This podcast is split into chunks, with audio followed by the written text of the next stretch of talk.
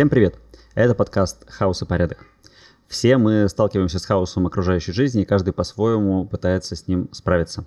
Некоторые идут путем проверенным поколениями, используют мудрость предков, а кто-то выбирает путь бунтаря. Приветствую каждого и подчеркиваю, что мы сами тоже выбираем тот, тот или иной путь и не говорим о том, что нужно выбрать только один и следовать ему все время. Вообще мы считаем, что если что-то довести до абсолюта, то в этом никогда не будет истины. Поэтому мы предлагаем вместе с нами исследовать разные подходы, разные стратегии и выбрать ту стратегию, которая сделает вас счастливыми, осознанными и довольными этой жизнью. Сегодня мы говорим про порядок в коммуникации, про хаос в взаимодействии с людьми.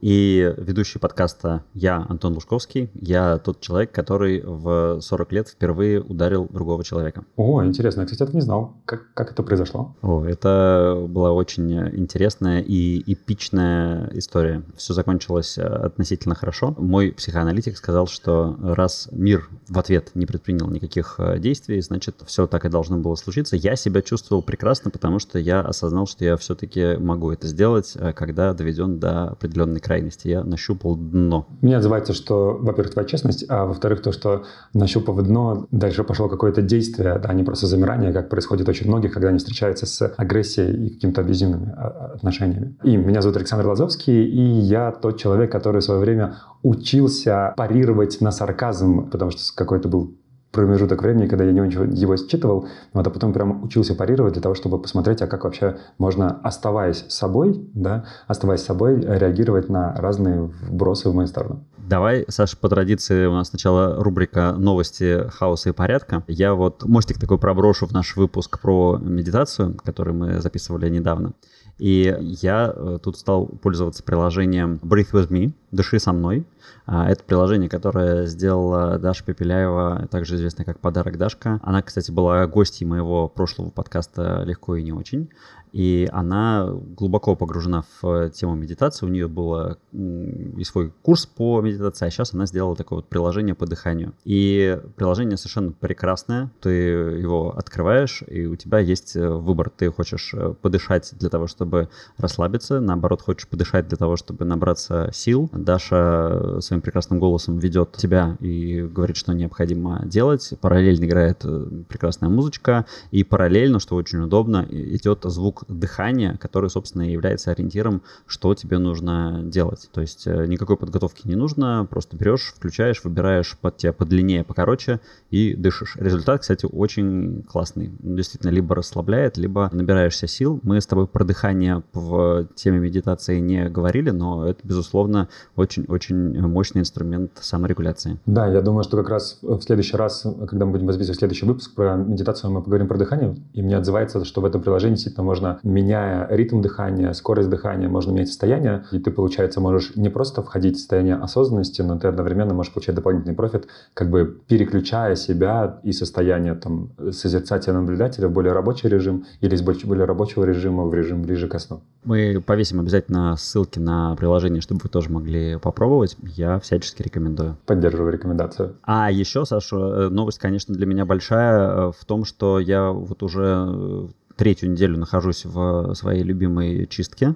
Возможно, вы слышали об этой системе если смотрели наш или слушали наш эпизод про хаос и порядок в еде. И я в этом году решил вот возобновить эту практику и сделать ее полноценно все 40 дней. Вот параллельно с тем временем, когда а, идет э, пост. И мои такие наблюдения в этот раз в том, что в первые дни, первые там 2-3, наверное, дня тяжело, потому что пропадают силы, как ни крути, с одной стороны, а с другой стороны самое страшное это то, что перерабатываются токсины, и они очень сильно ударяют в голову. Болит голова. Поэтому я так себе память поставил заметочку на тему того, что надо хорошо планировать и иметь возможность в эти дни так э, не сильно много от себя ожидать, чтобы не очень большая была нагрузка. А сейчас на третьей неделе я уже чувствую себя прекрасно, уже и силы вернулись, и радость вернулась, и чувствую я себя гораздо лучше, сплю замечательно. И у нас там в комментариях интересовались на тему запоров при употреблении большого количества риса. Все в порядке, не переживайте, стул отличный. В очередной раз мне отвлекается твоя искренность запредельная. Вот, очень интересно про питание. А, я тоже сейчас в поиске своего стиля за пределами интуитивного питания, что-то еще исследую, но когда найду, обязательно в новостях расскажу.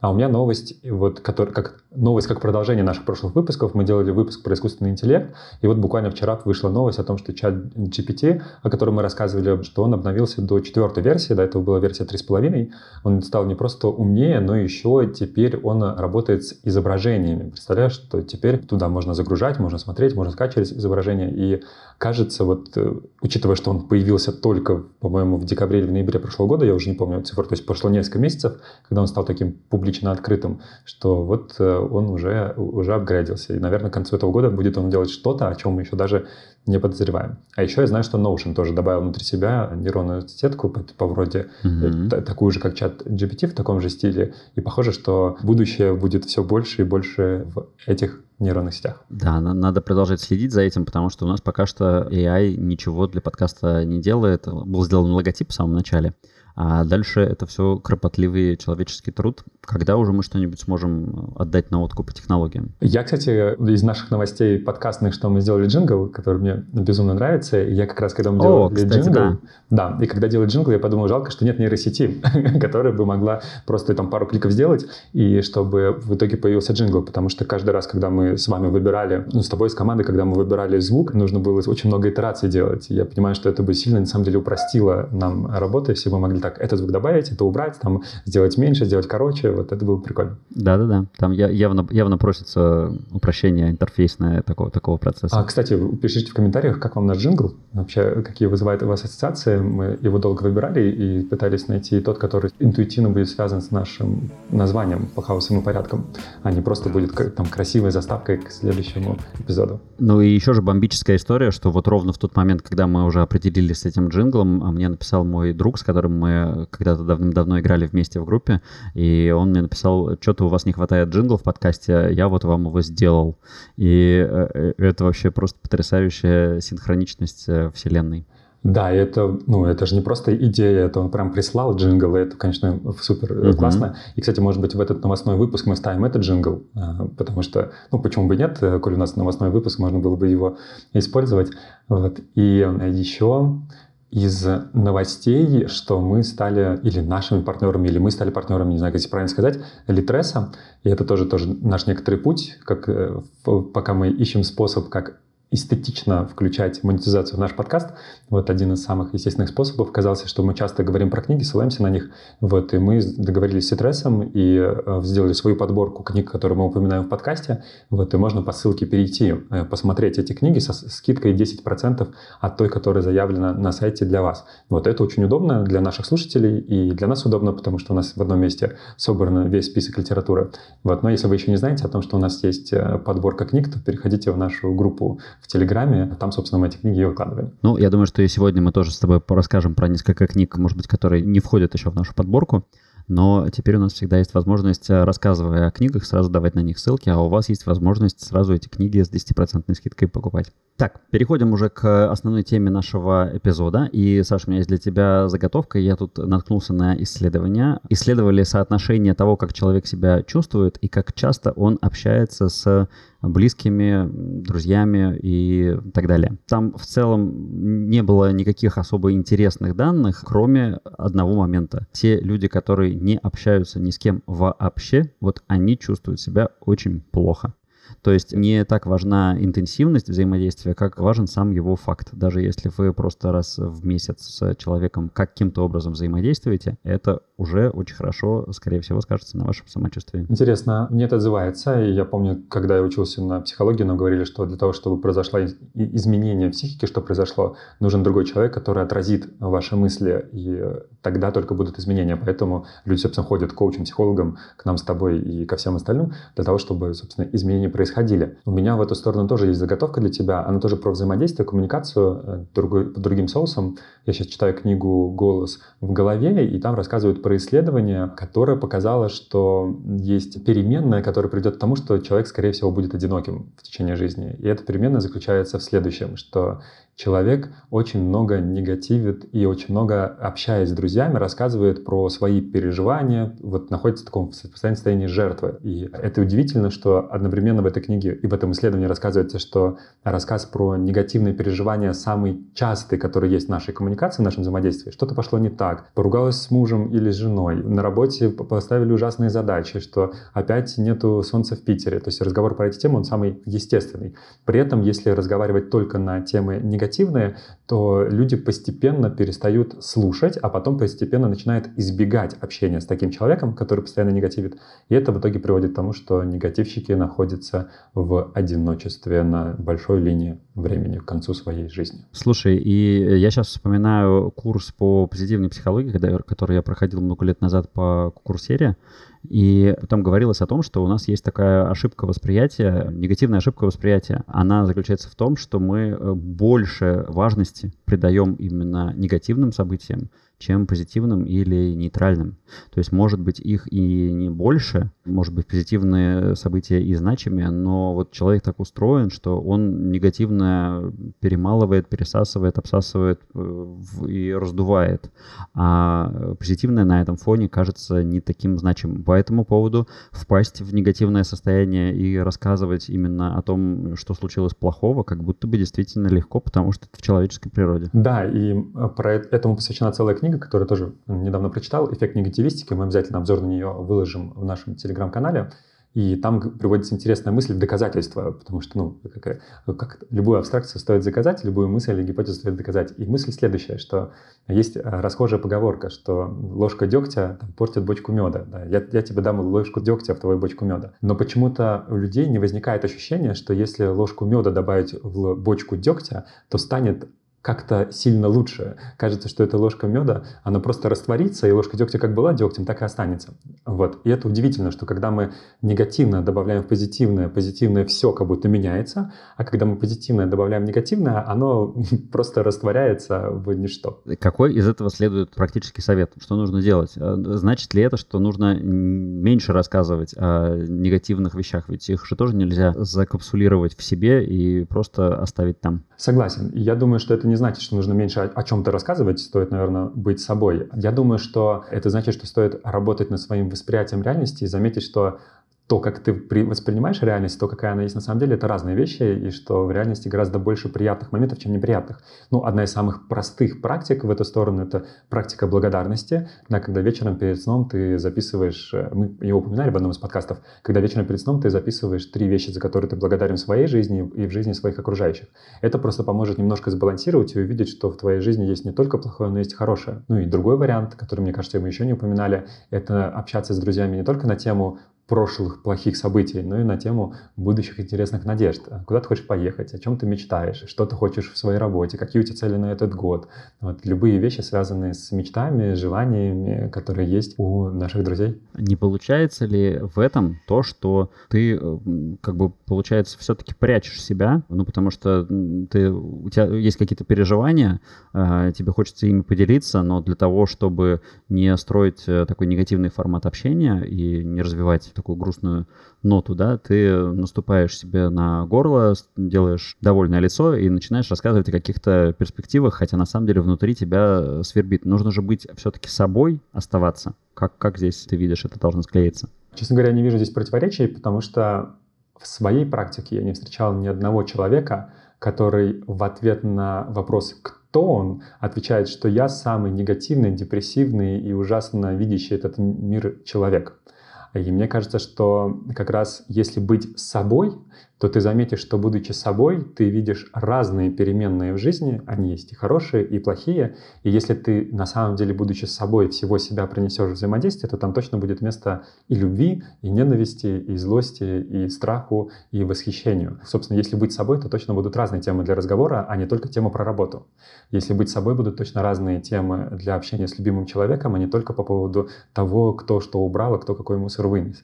Да, то есть если быть собой, то тогда будет, может быть большое разнообразие, можно обсудить книгу, которую ты прочитал, подкаст, который ты послушал, рассказать интересные мысли и узнать, а что думают люди с другой стороны по поводу этих мыслей. И мне кажется, что как раз основная проблема взаимодействия, которое выстроено на негативе, она заключается в том, что мы сужаем себя до каких-то тем, которые мы точно знаем, что другой человек поддержит, и эти темы могут быть про погоду, про коронавирус, про ситуацию в политике, которая являет, имеет негативный оттенок. И мы не рискуем выходить за пределы этих тем, чтобы принести что-то новенькое и интересное. Для меня это так очень логотерапевтично звучит. Я просто сейчас как раз слушаю на учебе лекции по, про Франкла и про то, что важно уметь находить э, не только плохое, а уметь видеть и все хорошее. И получается, что здесь у нас же выпуск-то вообще-то про коммуникацию и взаимодействие с другими людьми, но начинается все именно с того, а что представляешь собой ты, вернее, что ты представляешь о себе.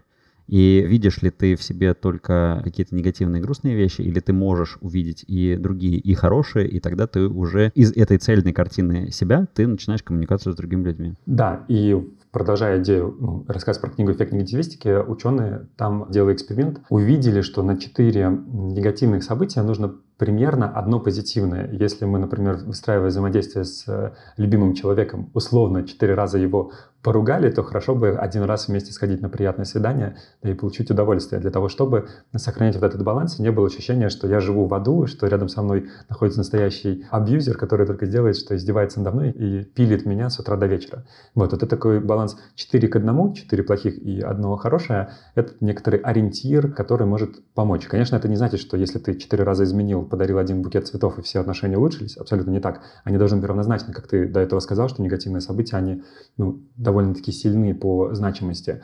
Вот. Э, но вот 4 к 1 это то, на что можно ориентироваться в взаимодействии с другими людьми. Главное, Саша, чтобы теперь наши слушатели не начали воспитывать себя, своих детей по системе 4 подзатыльника, одна конфетка.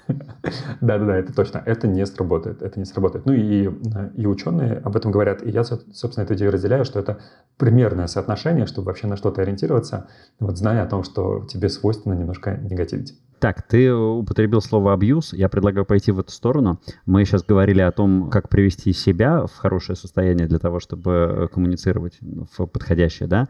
А если другой человек, вот он такой, ты же не можешь его изменить. Как с этим быть? Вот это хороший вопрос. Есть такая расхожая фраза, что в успешном браке иногда полезно быть глухим. И это некоторая идея, что если другой человек ну, негативит и на тебя негативно реагирует или что-то тебе высказывает, то иногда полезно это просто не услышать. И у китайцев, по-моему, есть такая пословица, что если ты собираешься ловить камень, тебе важно, сколько он весит. Если ты не собираешься ловить камень, то тебе не важно, сколько он весит. Идея в этом заключается в том, что если ты не собираешься ловить ту негативную энергию послания, которое к тебе идет, и слова, то тогда тебе и не важно, что говорят. А вот если ты собираешься ловить, то тебе уже становится важно, и ты пытаешься выстроить себе систему, как на это реагировать. Поэтому первый вариант — быть глухим и не ловить — а другой вариант, все-таки, если ты понимаешь, что в тебя летит, и ты не можешь не реагировать, использовать какие-нибудь методы, например, принцип психологического айкидо. Слышал ли ты про такое? Я слышал примерно. Расскажи. Ну, как идея в айкидо, что чем сильнее удар, тем больнее будет самому нападающему, да, потому что энергию, которая на нас идет, удара, мы обратно переносим на э, нападающего. И, в принципе, психологическое айкидо высказывается в одной фразе да, я такой. И идея заключается в том, что когда на меня пытаются все слить, весь негатив, и, например, я довольно-таки много делаю опечаток с самого детства, вот у меня даже есть диагноз на эту тему, и мне часто говорили, что как ты вообще можешь быть там коучем, бизнес-тренером, работать с первыми лицами, если ты делаешь опечатки. И вот это отвечаю, да, я такой, как бы признавая, что это часть моей личности. По-моему, у тебя дочка делает что-то подобное. Да, она тоже пишет с ошибками, да. Я ее тихо, спокойно, безэмоционально поправляю. Да, и есть у меня красивая история вот в эту сторону. Да, такое действие происходило в Архангельске. Это был тренинг по похуданию, и все люди, которые там были, они переживали по поводу своего внешнего вида, и это был такой терапевтический тренинг. И там мы рассказали про принцип психологического айкидо, чтобы когда вас задевают по поводу вашей внешности, вы чтобы не эмоционально на это реагировали, а просто говорили фразу, ну да, я такая, да, и это чуть-чуть вас успокаивает. Вот. И на следующий день одна из участниц едет на работу, она едет в автобусе, ей ехать далеко, поэтому он заходит в центр автобуса и кого-то задевает, какого-то мужчину. А он, знаешь, а он ждал. Вот бывают такие моменты, когда вот люди прямо ждут, на ком сорваться. И он, значит, поворачивается к ней и говорит, ты что, корова, что ли? И в этот момент у нее внутри происходит выбор. А старая стратегия — это пасть в слезы, потому что внешний вид, ее вес, для нее это триггеры негативные, она переживает. А другая стратегия — это вот использовать то, что ей сказали вчера на, на, на тренинге, в нашем, в нашем случае на подкасте про психологическое кидо, и да, и такая. И она делает следующее. Она поворачивается к нему и делает так. Му, представляя а, пальцы к голове, делая себя корову. Весь автобус, как и ты, смеется, просто падает. Мужчина красный, потому что весь негатив, который на нее направил, на него обратно вернулся. Он ничего не может сказать лучше, как э, спросить, что, дура, что ли? Вот, в ответ она говорит, могу справку показать.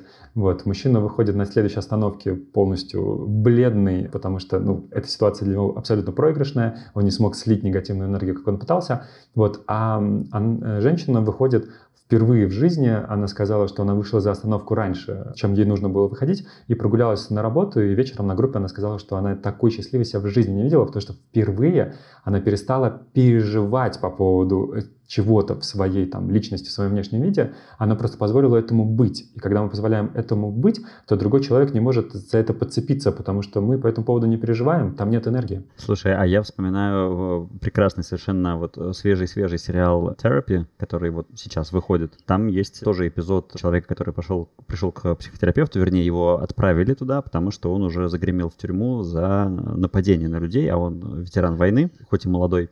И он э, вот э, все, для него любое проявление вот такой вот агрессии, наезда на него, типа там его толкнули плечом, все, он сразу же, у него падает забрало, он лезет в драку.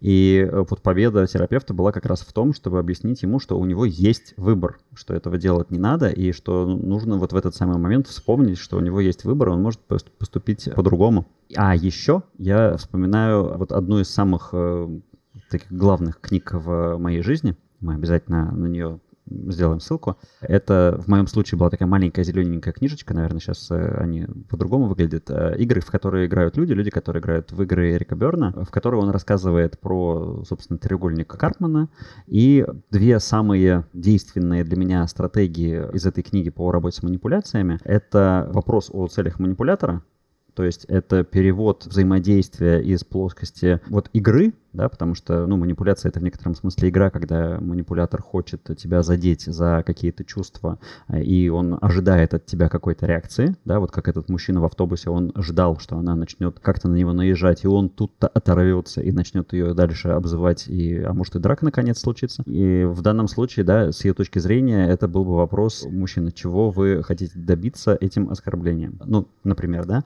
А второй вариант — это игнорирование, пропускание как раз, вот как ты говоришь, в айкидо камня мимо себя, а для манипулятора это потеря энергии. Он вложил свою душу в том, чтобы тебя задеть, а это не сработало. Он попробовал еще раз, это не сработало опять, ну и он, естественно, после этого просто пойдет к следующему человеку, э, который будет не так прокачан и который ответит ему к его большой радости, и наконец-таки завяжется вот эта вот игра по обмену эмоциями, обмену энергии.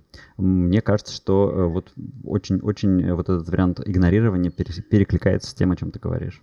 Да, да, да, и мне нравится и отзывается эта идея, что раскрыть манипуляцию, спросить, чего ты этим добиваешься. Вот еще из, знаешь, таких бытовых примеров, которые я и использую, и услышал тоже от э, некоторых клиентов, что, знаешь, когда, например, к тебе приходят, допустим, кто-то приходит из старшего поколения и начинает говорить о том, что у тебя посуда не помыта или у тебя пол не убран, вот можно ответить, Да, спасибо, что заметили. Можете помочь убраться. И это прекрасный способ, который помогает немножко, ну, не просто так показать, что я вижу, что ты манипулируешь, а сказать, что я тебя слышу, если у тебя есть энергия, направь ее не на меня, а на уборку. Я в этом смысле вот, э, правда, очень люблю вот эту книжку Эрика Берна, потому что я читал ее в студенческие годы, и она в основном состоит из историй вот разных таких вот э, взаимоотношений, построенных на вот этих треугольниках. И читая эти истории, в какой-то момент ты научаешься их видеть. А это же самое главное. Это самое главное осознать, что в какой-то момент кто-то является по отношению к тебе агрессором, ты являешься жертвой, или ты являешься агрессором, mm-hmm. или ты являешься спасателем, и просто знать, каким образом из этого треугольника выйти. Поэтому я правда считаю, что это одна из вообще самых важных в жизни книг. Саша, у меня к тебе вопрос, как к человеку, который как минимум два раза был на концерте Земфира за последний год. Или сколько? Да, два-два, все верно песня «Абьюз». А, э, ну ладно, фиг с ней с песней, это такая подводка, да? Что такое абьюз, боятся ли его и, и как с ним справляться? Мне нравится эта песня Земфира. Там есть такая фраза «Ты не знаешь меня, ни черта, ни черты. А, ты, ты знаешь только некоторые мои переменные, они очень хороши, но это не, не вся я». И мне кажется, что в этих строчках как раз есть ответ на твой вопрос, потому что, по сути, абьюз — это такой вид отношений, когда твой партнер нарушает полностью границы, дозволенного, границы с тобой, и начинает допускать жесткость в твою сторону. То есть он не считается твоим мнением, с твоими чувствами, да, он просто проходит по тебе буквально как по катку. И самое первое, что, наверное, стоит знать, что из этих отношений можно выйти. И это твое право быть в них или не быть, и так называемое а, ассертивное поведение, как-то многовато будет, возможно, терминов, вот ассертивное поведение, возможно сказать «нет». По сути, это основное, что помогает выйти из абьюзивных отношений, сказать просто «нет, я не хочу быть в этих отношениях, нет, я просто ухожу». Проблема заключается в том, что из-за абьюзинга еще есть такое направление, как газлайтинг, когда тебе все время показывают, что ты там, не способен на то или иное действие. И абьюзинг и газлайтинг, они приводят к тому, что у тебя создается ощущение, что ты ничего из себя не стоишь без этого человека, и что только благодаря ему или только вместе с ним у тебя может что-то появиться. И выходом отсюда может быть первое понимание, что любой абьюзер или любой газлайтер, или любой другой человек, который на вас негативно влияет и на вас срывается, на вас злится, на самом деле он злится не на вас, а он проецирует какие-то свои личные психологические травмы и переживания, и просто вот э, он может справиться только так. То есть, условно, он сам в себе не уверен, не чувствует э, способности, там, допустим, он не может ошибаться, или он не уверен в себе в профессиональных вещах. И чтобы эту неуверенность самому не испытывать, он делает так, чтобы рядом с ним кто-то другой испытал эту уверенность, и чтобы на его фоне немножко прирасти. То есть все эти, все это поведение, оно растет из внутренней, по сути, из внутреннего маленького мальчика, маленькой девочки, которые очень ранены, которые очень боятся, что другие увидят, что они очень ранены. Для многих людей понимание, что вот первая причина вот этого абьюзинга и газлайтинга, и то, что эта первая причина вообще не связана с объектом абьюзинга, то есть она не связана с вами, если, не дай бог, в этих отношениях, может быть исцеляющей, что это просто некоторая проекция на вас, чтобы человек справился со своими психологическими травмами, к сожалению, самым некультурным да, и неэкологичным способом для других людей. Недавно в Фейсбуке мой э, приятель э, снова поднял вопрос о том, почему же... Он, он такую, такую шутку повесил, типа в англоязычном комьюнити спрашивают, где купить яблоки. Ну вот их можно купить вот в этом магазине и вот в этом магазине. А в этом магазине сейчас скидки. А если в русскоязычном комьюнити спросить яблоки, то там будет куча вопросов. Нахрена вам яблоки? Купите лучше груши. Вот дурак, яблоки покупает. Ну и так далее. И вот он задавался вопросом, почему это так происходит. И это действительно так. Я это много замечал в балийских комьюнити. Я даже помню, как э, приходили англоязычные пользователи и спрашивали, ну, видимо, пользуясь Google Translate э, дискуссии, спрашивали, ребята, а вы зачем вообще все это делаете?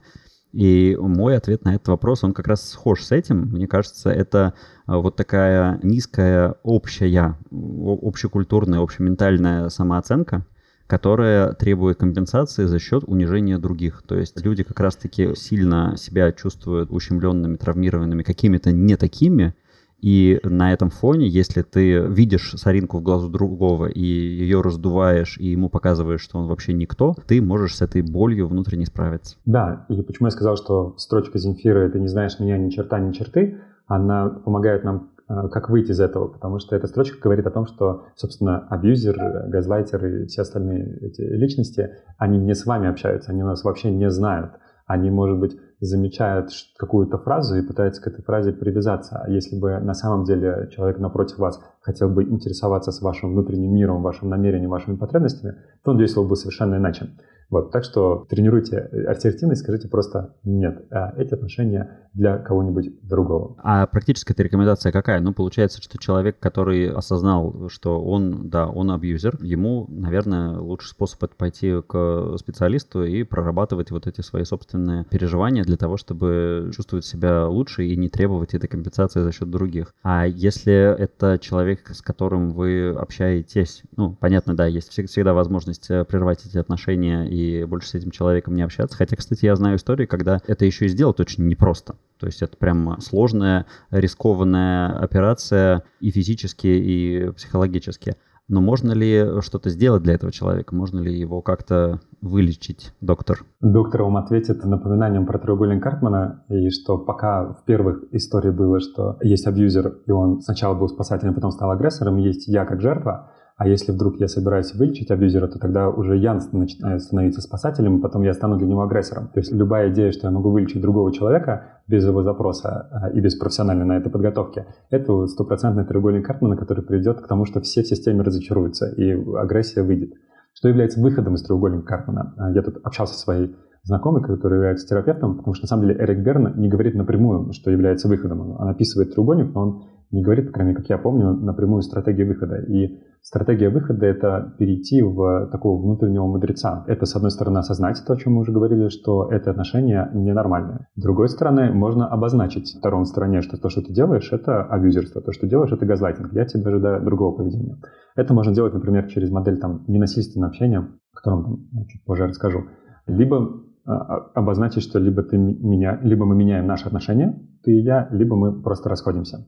Если же вопрос, связанный то, о чем ты говоришь, с сильнейшим психологическим давлением и с сильнейшей, там, даже иногда физическим давлением, то, конечно, есть целая служба помощи и поддержки. Она есть во всех странах, и кроме этой службы есть друзья и родственники, и здесь точно нужно подключать кого-то, кто бы помог вам выйти из этих отношений, чтобы просто можно было выдохнуть, потому что далеко не всегда, не со всеми можно договориться. Это факт. Видишь, даже тебе в 40 лет понадобилось кого-то ударить, чтобы показать, что отношения нужно поменять и нужно скорректировать. Я не призываю никого бить, тем более в семье, а я призываю к тому, чтобы осознавать, в каких отношениях вы находитесь, и если вы понимаете, что вам самим не получается, то обратиться в органы, которые вам помогут, есть структуры, которые вам помогут, либо к людям, которые помогут вас, просто возьмут физически и увезут. В моем опыте тоже это было, когда я просто брал физически человека, его вещи, увозил к себе, и человек жил у меня для того, чтобы просто выдохнуть и выйти из этих отношений. Но за другого человека ничего сделать, к сожалению, нельзя. Должно быть его желание. Так, Саш, ты подвесил историю про ненасильственное общение. Мне кажется, самое время в это углубиться.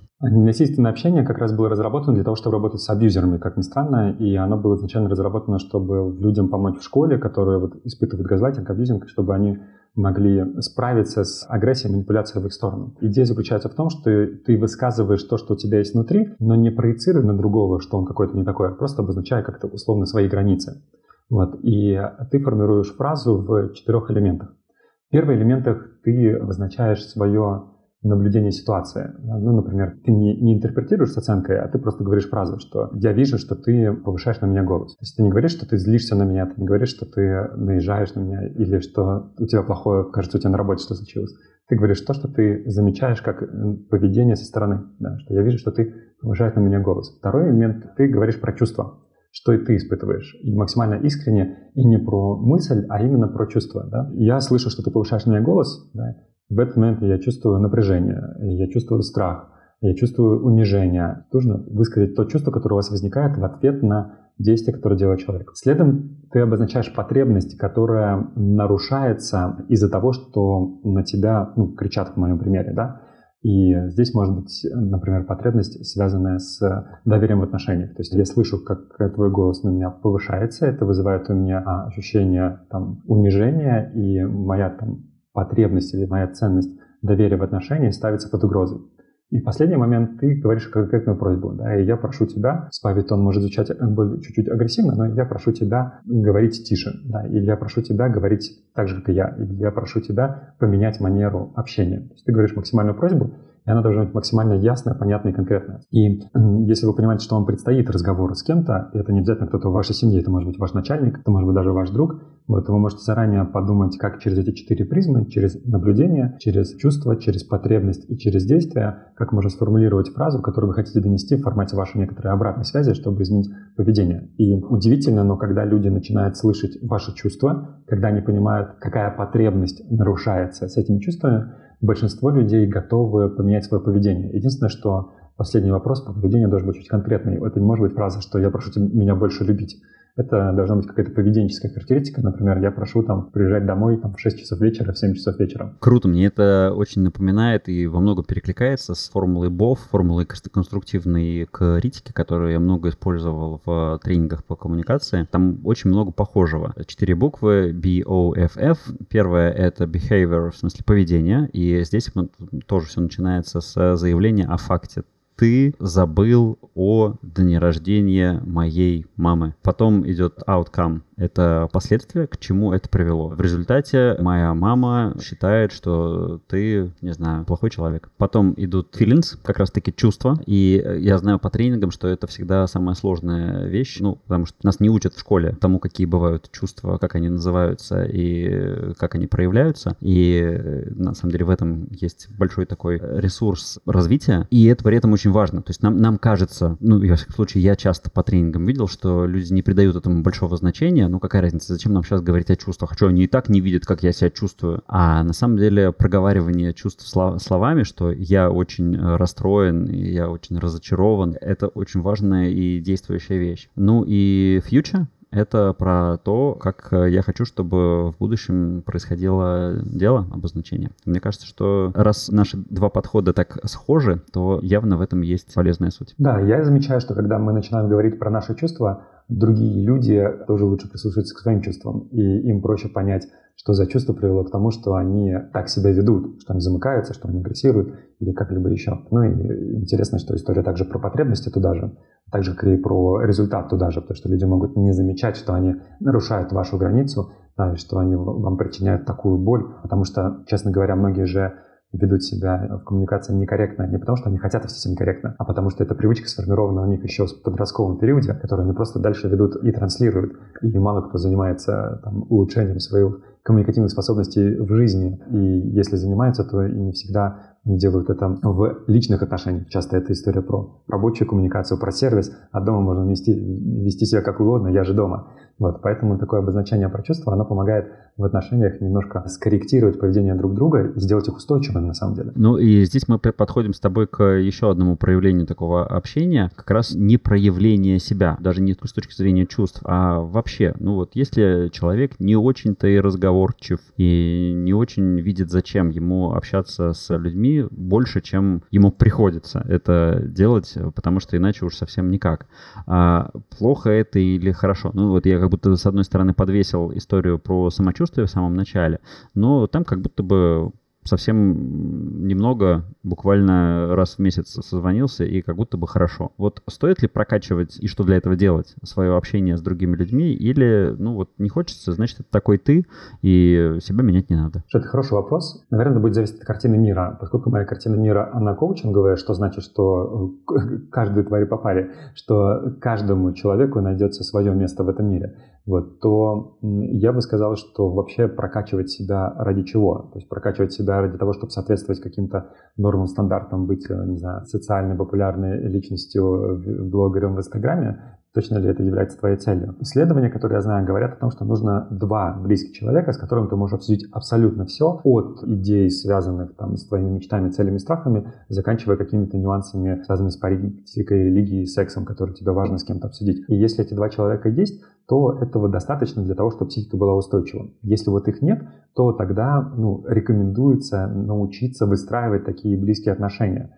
И здесь мне кажется, что выстраивание близких отношений почему-то считается по умолчанию, что это значит завести кого-то нового, да, найти новых друзей, там, как это, как в том меме, после 30 вызвать дьявола, чтобы у него запросить друзей, продав душу. Вот, но в реальности Можно пойти другим путем, можно вернуть какие-то отношения, которые были, но сейчас почему-то вы их потеряли. А, может быть, потому что вы уехали в разные города, в разные страны, может быть, потому что у кого-то появилась семья, может быть, еще почему-то. И вот на самом деле то, чем я занимаюсь там последний год, я пишу людям, с которыми мы общались 5-10 лет назад довольно-таки плотно, а потом почему-то разошлись. Предлагаем встретиться и отчасти для того, чтобы узнать, как их жизнь сложилась, отчасти для того, чтобы понять, а есть ли между нами что-то цельное, важное, чтобы стало опорой для того, чтобы мы продолжили наши отношения и сформировали новый виток. Это очень классная мысль, что общение можно искать не только среди тех людей, которые тебе еще пока не знакомы, но и среди тех, кто просто встречался тебе на пути, и э, никто не говорит о том, что оно должно расцвести так же, как оно было тогда, потому что в конце концов вы оба поменялись, и у вас изменились ценности и взгляды на мир, а с другой стороны вас действительно многое связывало, и вполне возможно, что какое-то общение из этого все-таки можно построить старый друг лучше новых двух.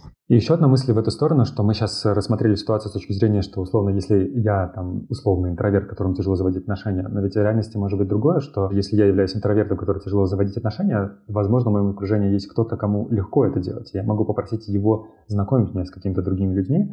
И здесь есть такой принцип, который в бизнесе много используется, так называемый выстраивание триад. Что для этого, например, я делаю? Я беру двух людей, которые сами по себе э, мне знакомы, у которых нет связи друг с другом. А я делаю встречу на троих, и для начала я рассказываю ниточки, которые могут их связать. Например, если они учились в одном городе, я говорю про это. Если они даже жили хотя бы чуть-чуть в одном городе, про это. Если они путешествовали в одних местах, про это. Если я знаю, что они читали одинаковые книги, я говорю про это. Что вот смотрите, это Антон Лужковский, да, это Александр Лазовский. Они оба увлекаются подкастами. У одного вот такой подкаст, у другого другой подкаст. То есть получается, что я выступаю тем человеком, который помогает людям найти ниточки между собой, а дальше обозначаю, что вот у одного есть такой вопрос, у другого есть такой вопрос. Я оставляю их с этим вопросом разбираться в тот момент, когда чувствую, что между ними достаточно вот таких вот ниточек опоры, чтобы они видели друг друга как ты и я одной крови, вот видели друг друга так соплеменниками, а не людьми из разных стадий. Круто. Я пытаюсь вспомнить, в какой книге я читал про такое поведение лидера, чуть ли не в спиральной динамике или в «Создавая организации будущего». Лидер племени. А, в «Лидере и племени». Совершенно верно. Да, это в «Лидере и племени» поведение лидера, когда он на самом деле, вы если за ним наблюдаете, вы его чаще видите с двумя собеседниками, чем с одним, и он именно знакомит и стыкует этих двух собеседников. Так, Саш, мы что-то с тобой заболтались на эту тему, и пока мы говорили, мне пришла в голову гениальная мысль, а давай сделаем выпуск про хаос и порядок в соцсетях, и там мы в некотором смысле продолжим тему общения и взаимодействия. Давай, мне нравится эта идея. А, тогда ссылки на книги, которые мы упоминали в комментариях, про ненасильственное общение и технику БОВ мы инструкции скинем в телеграм-канал. Подписывайтесь, ставьте лайки и все такое. И пусть в вашей жизни будет достаточный объем хаоса, чтобы вам было в этом комфортно. И да пребудет с вами порядок.